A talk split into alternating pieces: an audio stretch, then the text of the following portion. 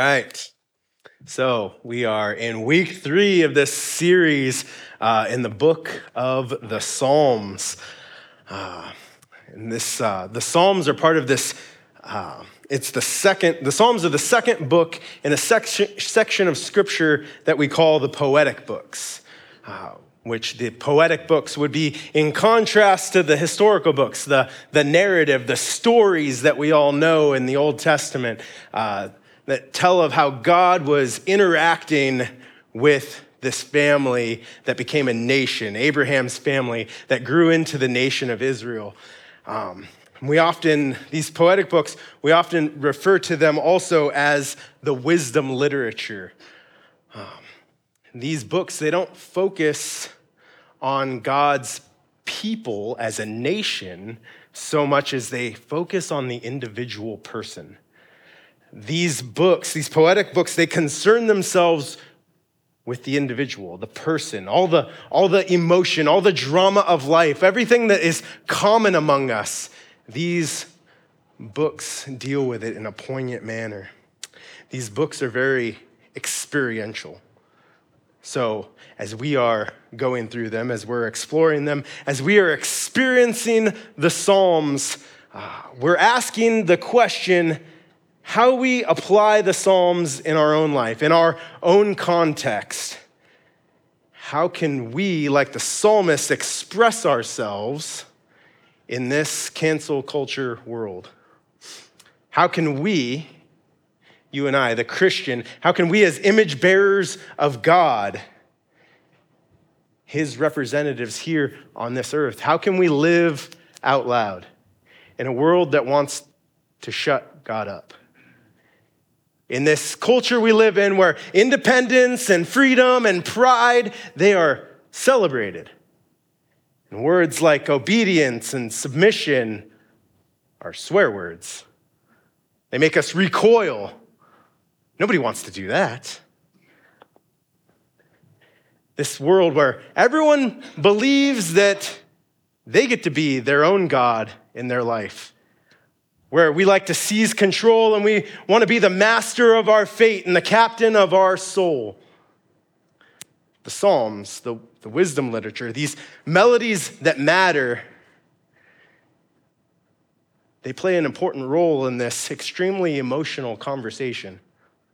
So, in, in week one of this series, uh, our Living Out Loud series, we looked at the praise Psalms and we discussed how despite the, the, the, threat of scorn and ridicule, despite the opportunity to be ostracized by culture, and just in the face of being canceled, our praise of God, it can never be canceled.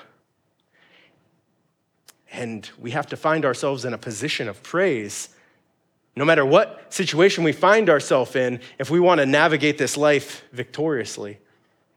Last week, uh, our good friend Josh O'Donnell, he was up here and he shared with us about the appropriateness of lament. Everyone's favorite topic, right? The psalmist loved this topic because the psalmist actually, there's more lament psalms than any other psalms. And these songs, they exist to guide us through the, light, the trials of life. And they give us permission to pour out the heaviness that we're experiencing, to pour out our complaints, not on one another, but on to the Lord. It says, this is the appropriate place to take your hurts and your sorrows, your questions, your, your misunderstandings. We take them to the Lord. But Scripture doesn't pattern the expression of sorrow like the world does. Proper lamenting, it ends with hope. Properly lamenting ends with hoping in the Lord. With having to face a culture, with having to face a world that wants to cancel God's word, and silence the believer, it's easy for us to lose the posture of praise. It's easy for us to become sorrowful uh, and lament without hope. seeking to get as far from this culture, as far from this world as we possibly can. It's easier, it's easy for us to, to begin to desire deeply to be in this world, but not of this world. And Lord, could you just take us out of this world? Like the last time I checked, uh, in this cancel culture world that we live in, uh, we, we really need to we, we have to make sure that it's not getting, it's not staining us, right?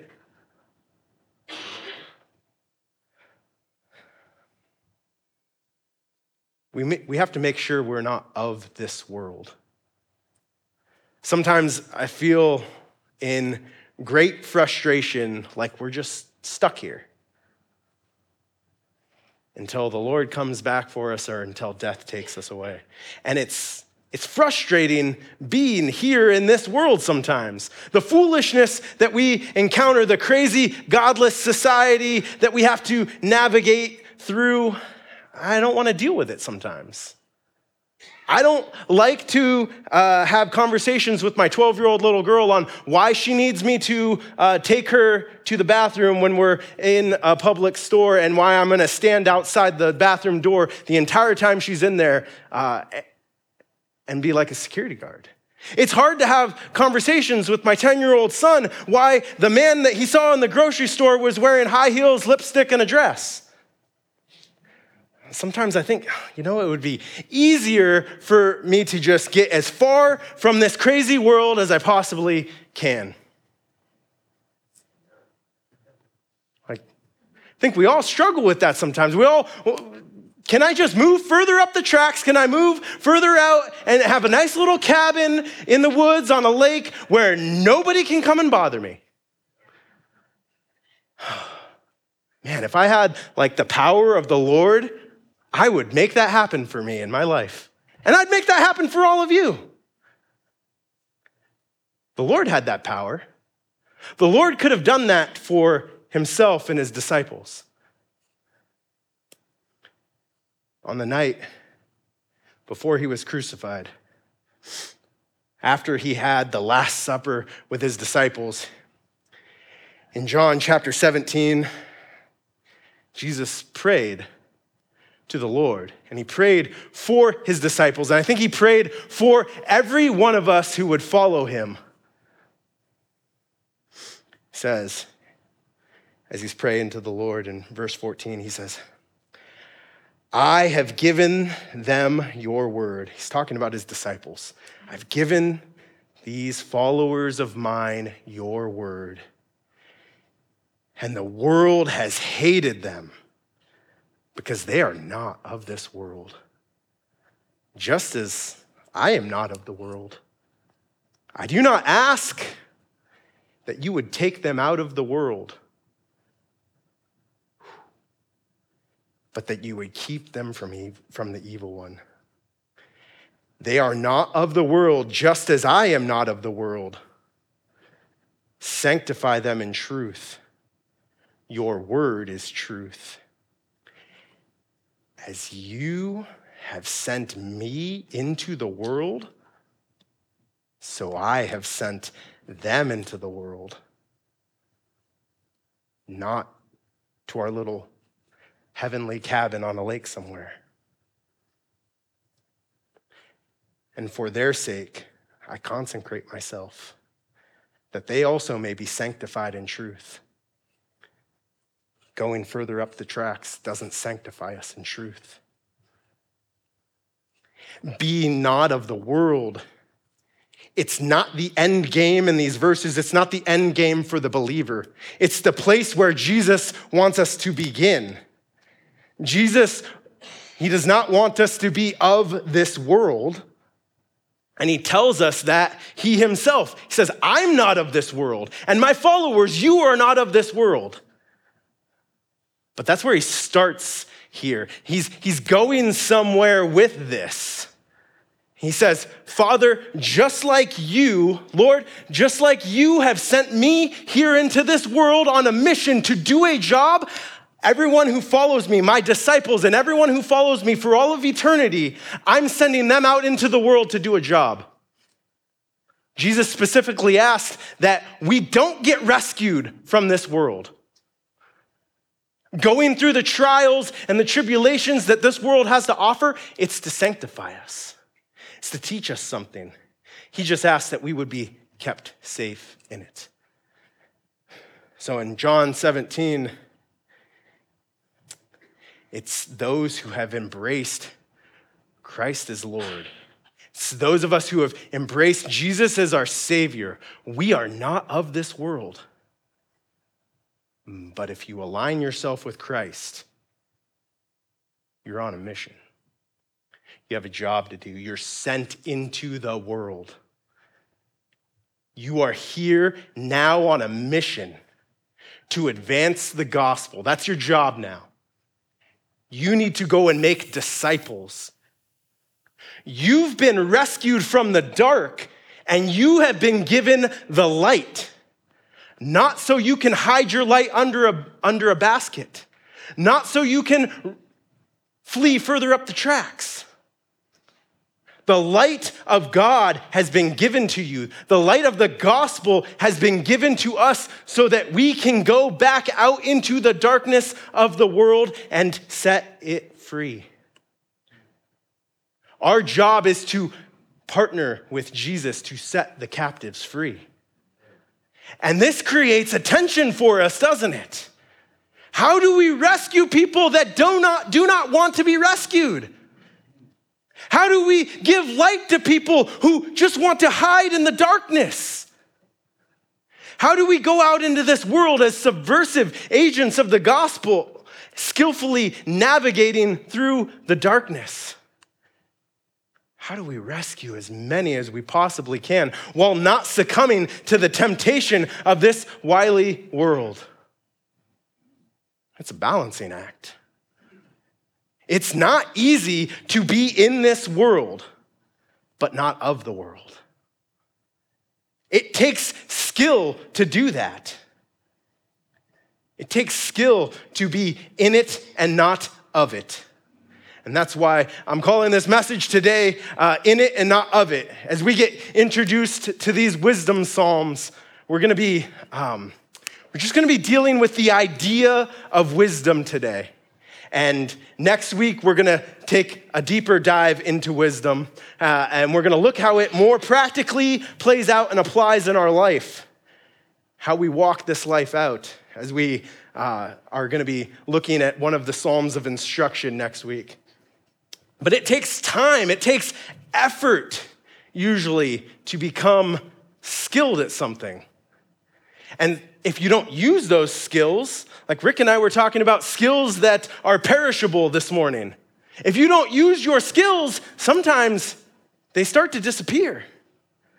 It takes time and effort to build up skill in your life, and it takes time and effort to maintain that skill. My four big kids, they just started a year of piano lessons this week. Rivera, uh, she's already had a year uh, of piano lessons under her belt. She did piano last year, so she's like reveling right now in the fact that she is more advanced than her brother and sisters. Maris and Jeter, they're like not super excited about learning to play the piano. That's not the, the he, Jeter wants to play the violin and Maris wants to be under a palm tree in Hawaii somewhere playing the ukulele. And I, I'm like, don't we all, right? But I know, I, I, even though I am not skilled, a skilled musician at all, and I'm like completely inept when it comes to music, uh, I do know a thing or two.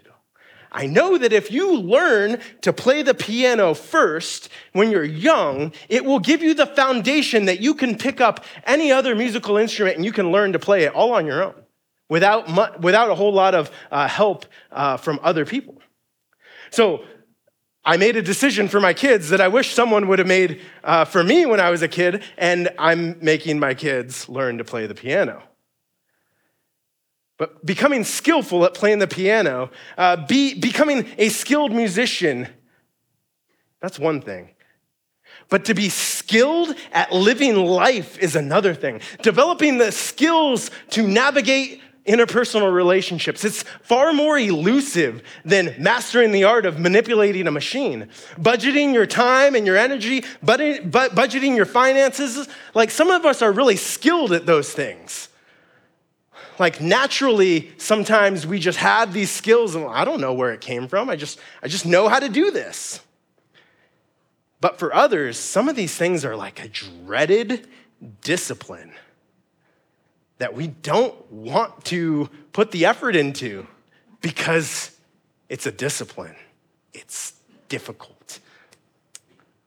Like, think about your own life. Are you, are you skillful at setting goals for yourself and then meeting those goals?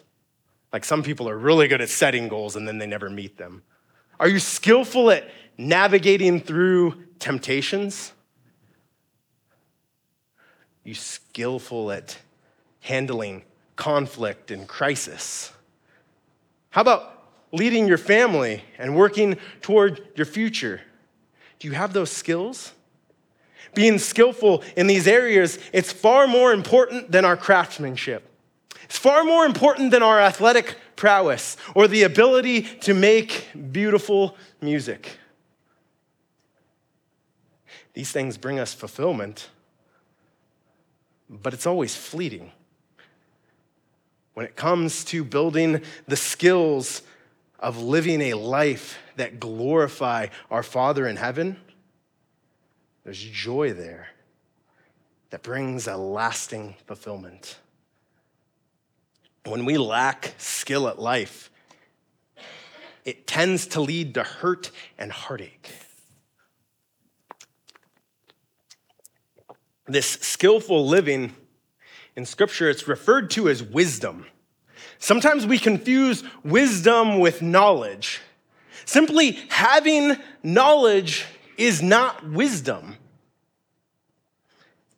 But being able to apply that knowledge in a practical sense in your life, that is skillful living. That is wisdom. Wisdom is the skill to use the knowledge that you have well. Next week, like I said, we're going to get more into the nuts and bolts of this, of applying wisdom in our life and what that looks like. But this week, we're going to start this conversation on wisdom. And we're going to camp out in Psalm 111 if you want to turn there. I'm going to read Psalm 111 all the way through, and then we're going to pick through parts of it. Psalm 111 says, Praise the Lord. I will give thanks to the Lord with my whole heart. In the company of the upright in the congregation, great are the works of the Lord, studied by all who delight in them. Full of splendor and majesty is his work, and his righteousness endures forever. He has caused his wondrous works to be remembered the Lord is gracious and merciful. He provides food for those who fear him. He remembers his covenant forever. He has shown his people the power of his works in giving them the inheritance of the nation. The works of his hands are faithful and just. All his precepts are trustworthy. They are established forever and ever, to be performed with faithfulness and uprightness. He sent redemption to his people. He has commanded his covenant forever. Holy and awesome in it is his name. The fear of the Lord is the beginning of wisdom. All those who practice it have a good understanding. His praise endures forever.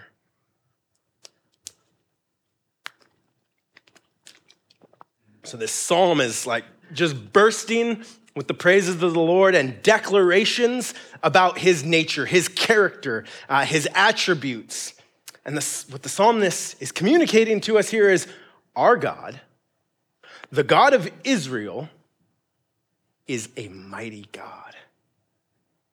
Our God works in mighty and wondrous ways. His works are full of splendor and majesty. He is righteous, he is gracious, he's merciful, he's powerful, he's faithful, he's just.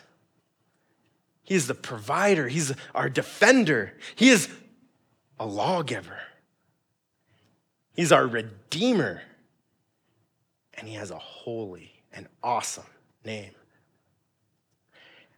And then we come to verse 10, and the psalmist begins with this phrase the fear of the Lord. Now, the, the Hebrew word for fear is yirah. Now, understanding all that this word encapsulates, everything that this word yirah is trying to communicate is very important and can uh, greatly deepen our understanding and the context for this psalm and for wisdom. See, the fear of the Lord for the unbeliever, it can mean something scary. It can be for the unbeliever, it means uh, the Lord is overwhelming with his justice, with his power, with his wrath.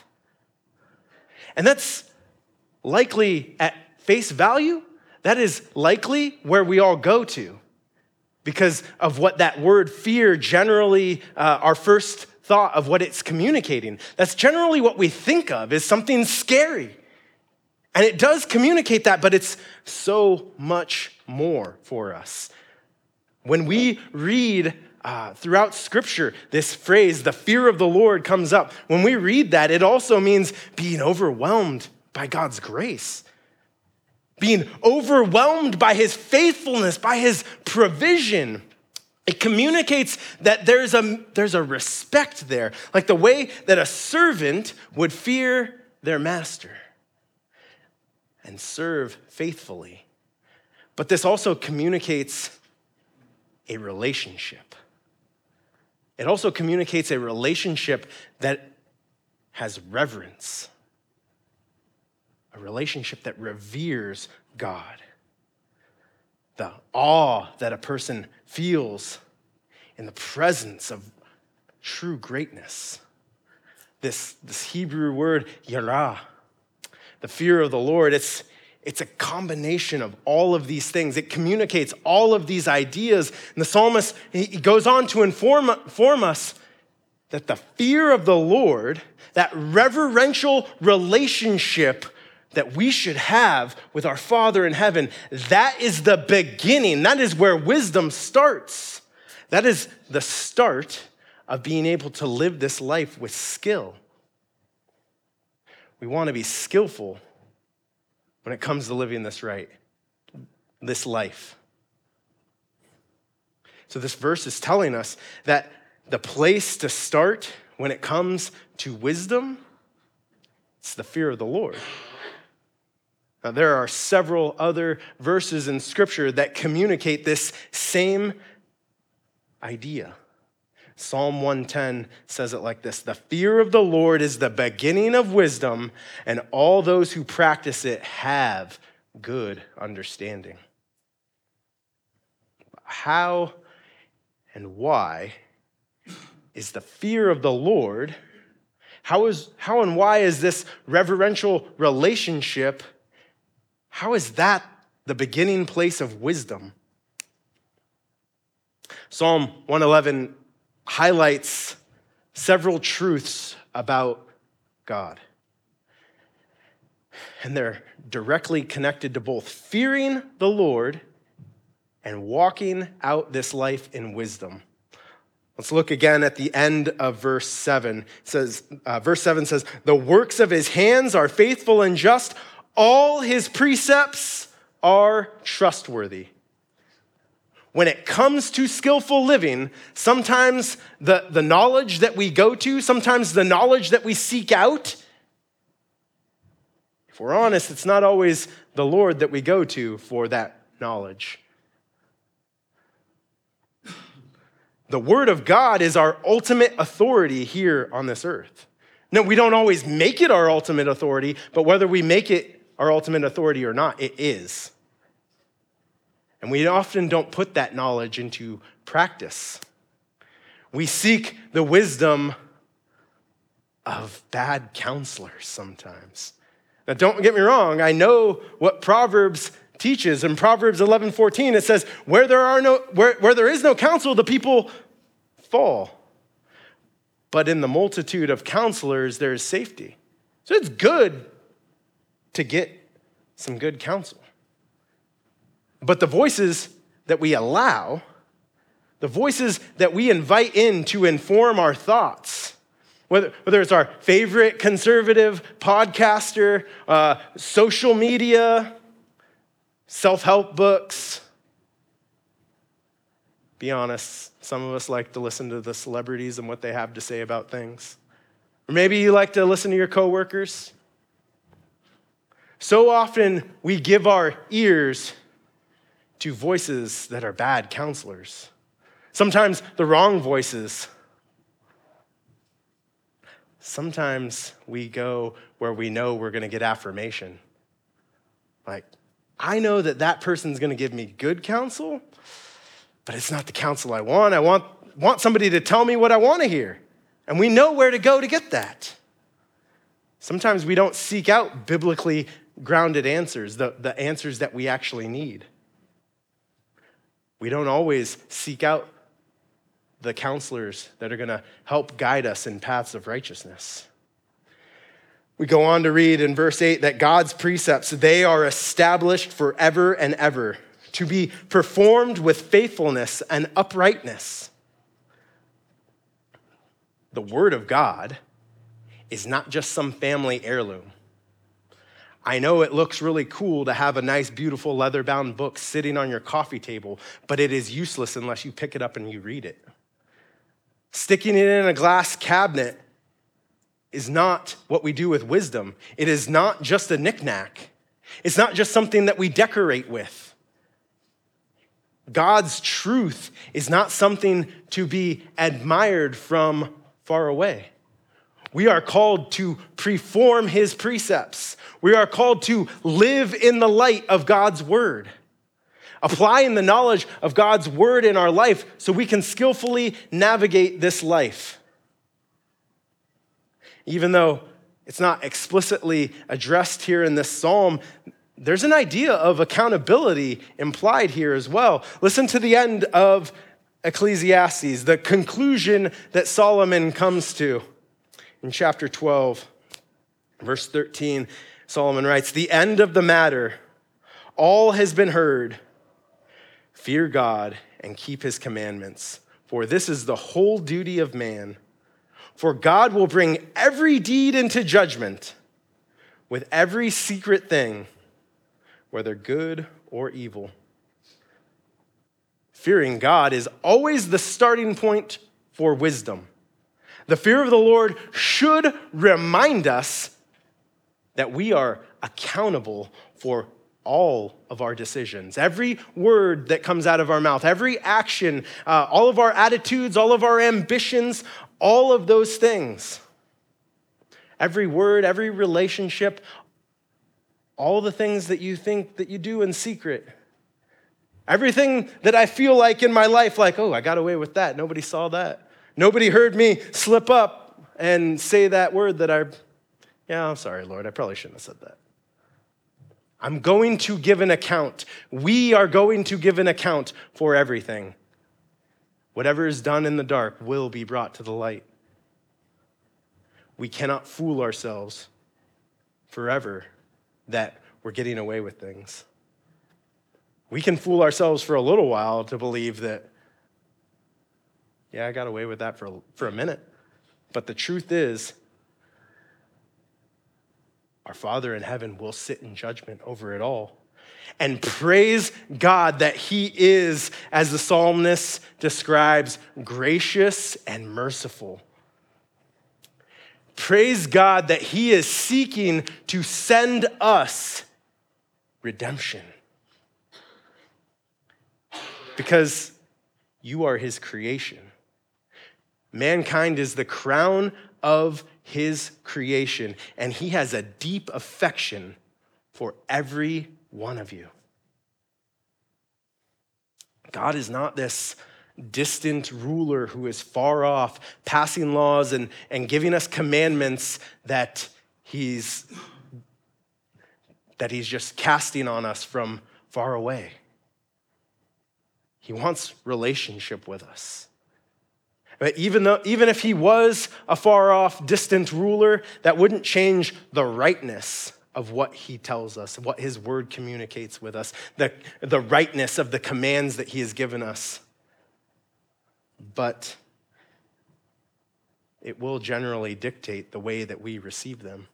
God's truth is given in light of his grace and mercy in light of an incomparable goodness. His authority is that of a loving father.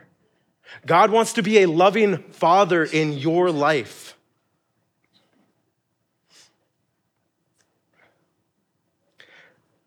So, with the emphasis that uh, the psalmist and the wisdom literature makes on this idea of wisdom, it can, can make us like think, well, if I just figure all these things out logically in my life, then I don't have to live a life of faith, right?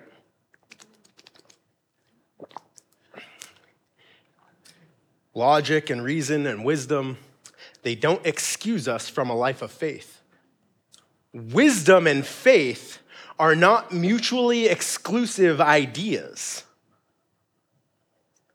You can't, when you become a believer, we don't say, well, Wisdom is more comfortable for me, so I'm gonna walk down this path. And to heck with all the people that are walking down the path of faith.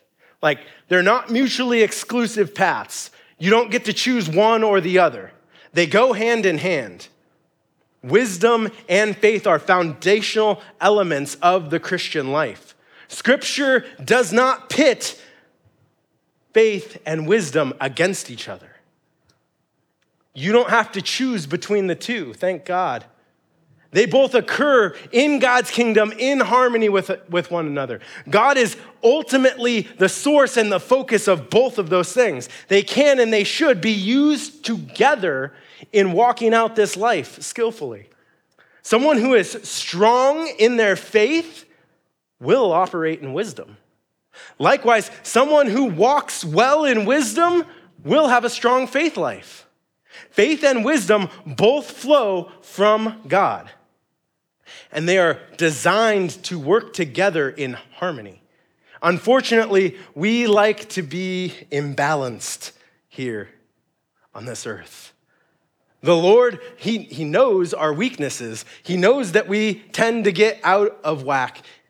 So he addresses this in Scripture. In 1 Corinthians, Paul writes this in verse 22, verses 22 through 25 of the first chapter.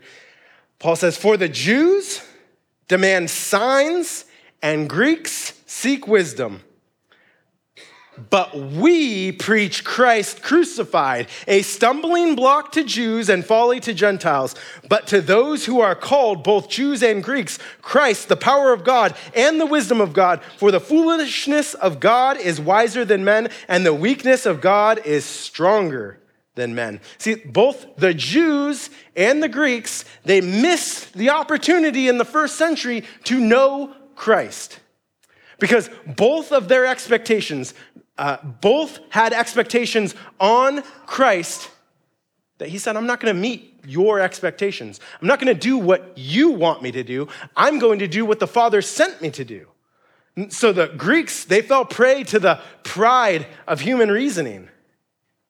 And the Jews demanded miraculous signs. Both of these groups allowed their assumptions to blind them from God's plan. We don't get to limit God. We don't get to tell God what to do. We let Him direct us. And unfortunately, these two extremes they still stain our faith today. I'd say in America, among genuine believers, among churches that genuinely take seriously the word of the Lord, there is still an unfortunate divide between these two extremes. Like you can love the Lord and take him seriously and be a genuine believer and still be an error in some things in your life, still get out of whack and be an extreme, uh, in, in an extreme camp on one side or the other. There are believers that want nothing more. They get blinded by nothing else but, oh, Lord, just give me signs and wonders. That's all I'm chasing. That's all I'm looking after. And then there are other believers that they just want to put God in a box. Like, I, I got, I can explain everything in Scripture. I can explain the whole entirety of the, the, the life of faith with logic and reason. And both of these extremes are wrong. Both of these extreme points of view, they need one another. So, where's your tendency? Where do you get out of balance in your life of faith? In your walk with the Lord, which path do you find yourself tending towards? Do you tend to over spiritualize things and devalue wisdom and reason and logic? Some of us tend to over spiritualize everything that happens in our life and we overinterpret every little thing and we look for signs and oh there's a crack at the sidewalk that must mean something we rely uh, on our emotions to make our decisions and we force our own meaning into god's word into scripture or maybe you slip on the other side of that spectrum. Maybe you devalue walking by faith. Maybe you rely way too heavy on logic. Maybe give me all the facts, and with my education, I can do this.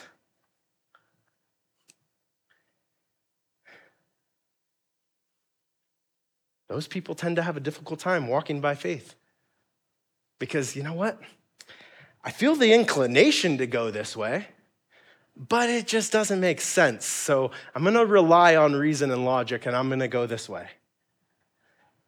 And sometimes, sometimes we can't choose. Sometimes we get tossed to and fro, back and forth between the two.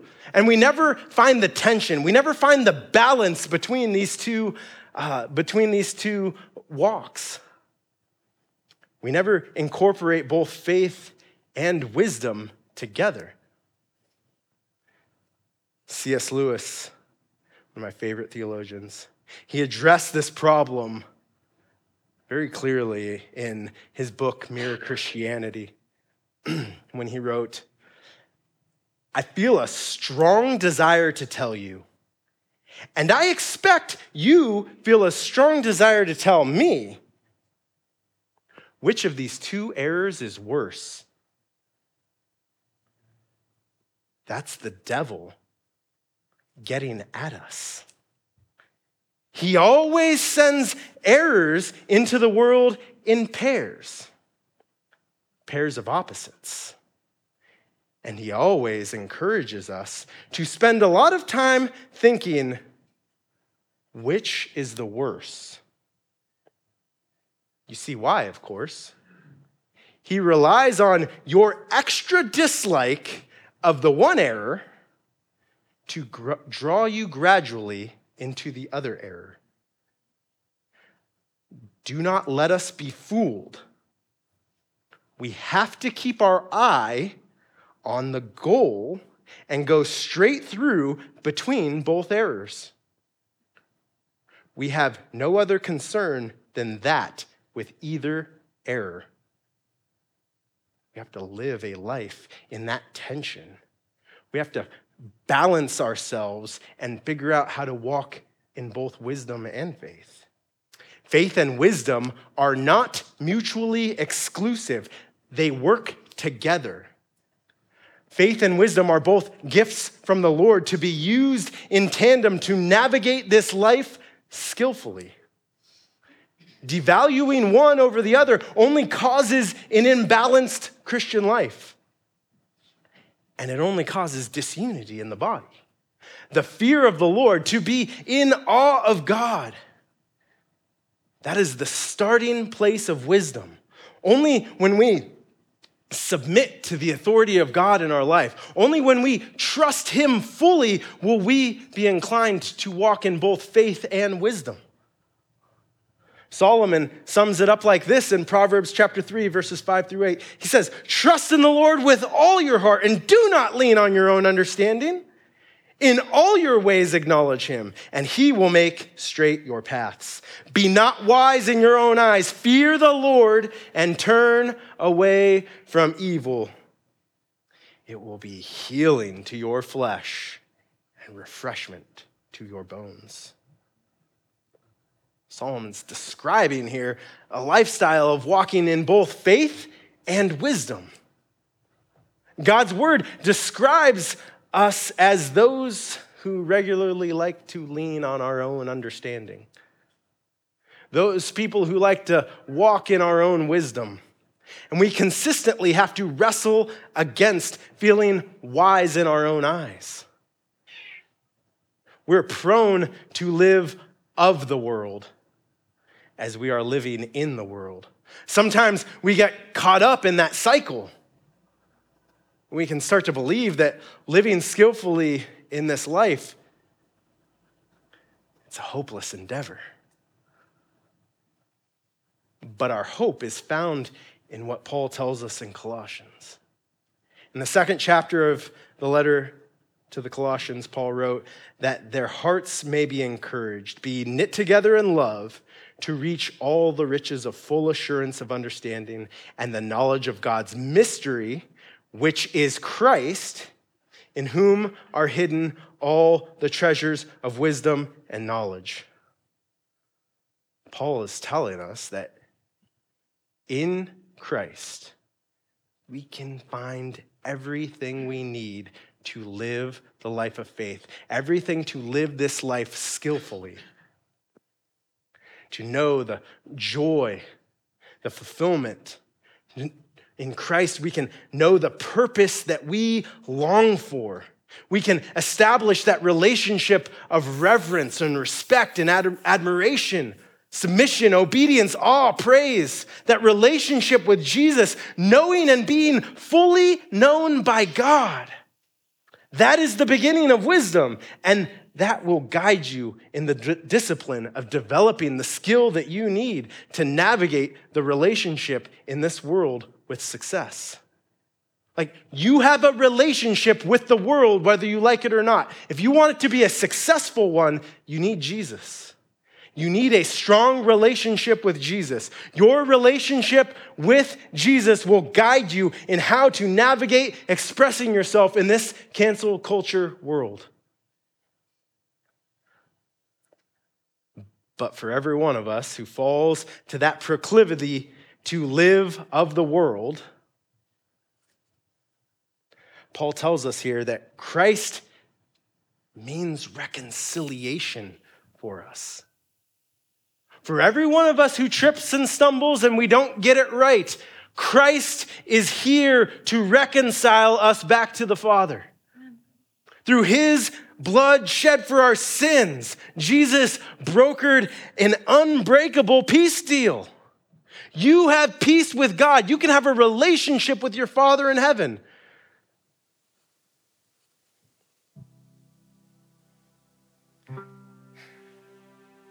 Through Christ, we have freedom. He makes it possible that we can live this life in freedom. We can actually fear the Lord in the very way that He intended us to. Not worshiping the creation over the Creator, not simply just being scared that he's to throw down his wrath and justice on us, but we know that through that reconciliation, we have grace and mercy available to us. We can be reconciled to. We can be in the presence of and overwhelmed by everything that makes God who He is. That is the starting point. That is the beginning. That is the birthplace of wisdom. Let's pray. Father, our Father in heaven, your name is holy, your name is good. Lord, it is by your grace alone, through faith in your Son alone, that we can live skillfully in this world. Lord, I pray that you would draw us to reconciliation. Lord, that we would seek to be reconciled with you. So that we would not live of this world. Lord, give us the power, the strength, and the wisdom to not live of this world, but to live in this world on a mission as you have called and created us to be. That we would be light bearers, that we would be your image bearers to this world. Lord, lead us not into temptation to be overcome by the world.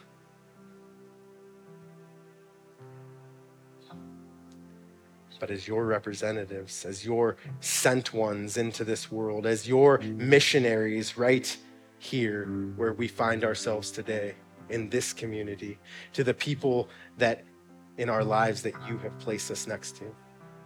Lord, make us ministers of hope and truth to them. Lord, put us on mission to give the lost and dying of this land the hope of the good news of the gospel.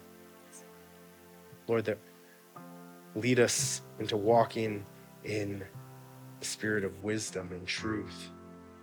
Lord, that we would walk worthy of your calling, led by your Holy Spirit in the context of a reverential relationship with your precious Son, Jesus, in, who, in whose name we pray.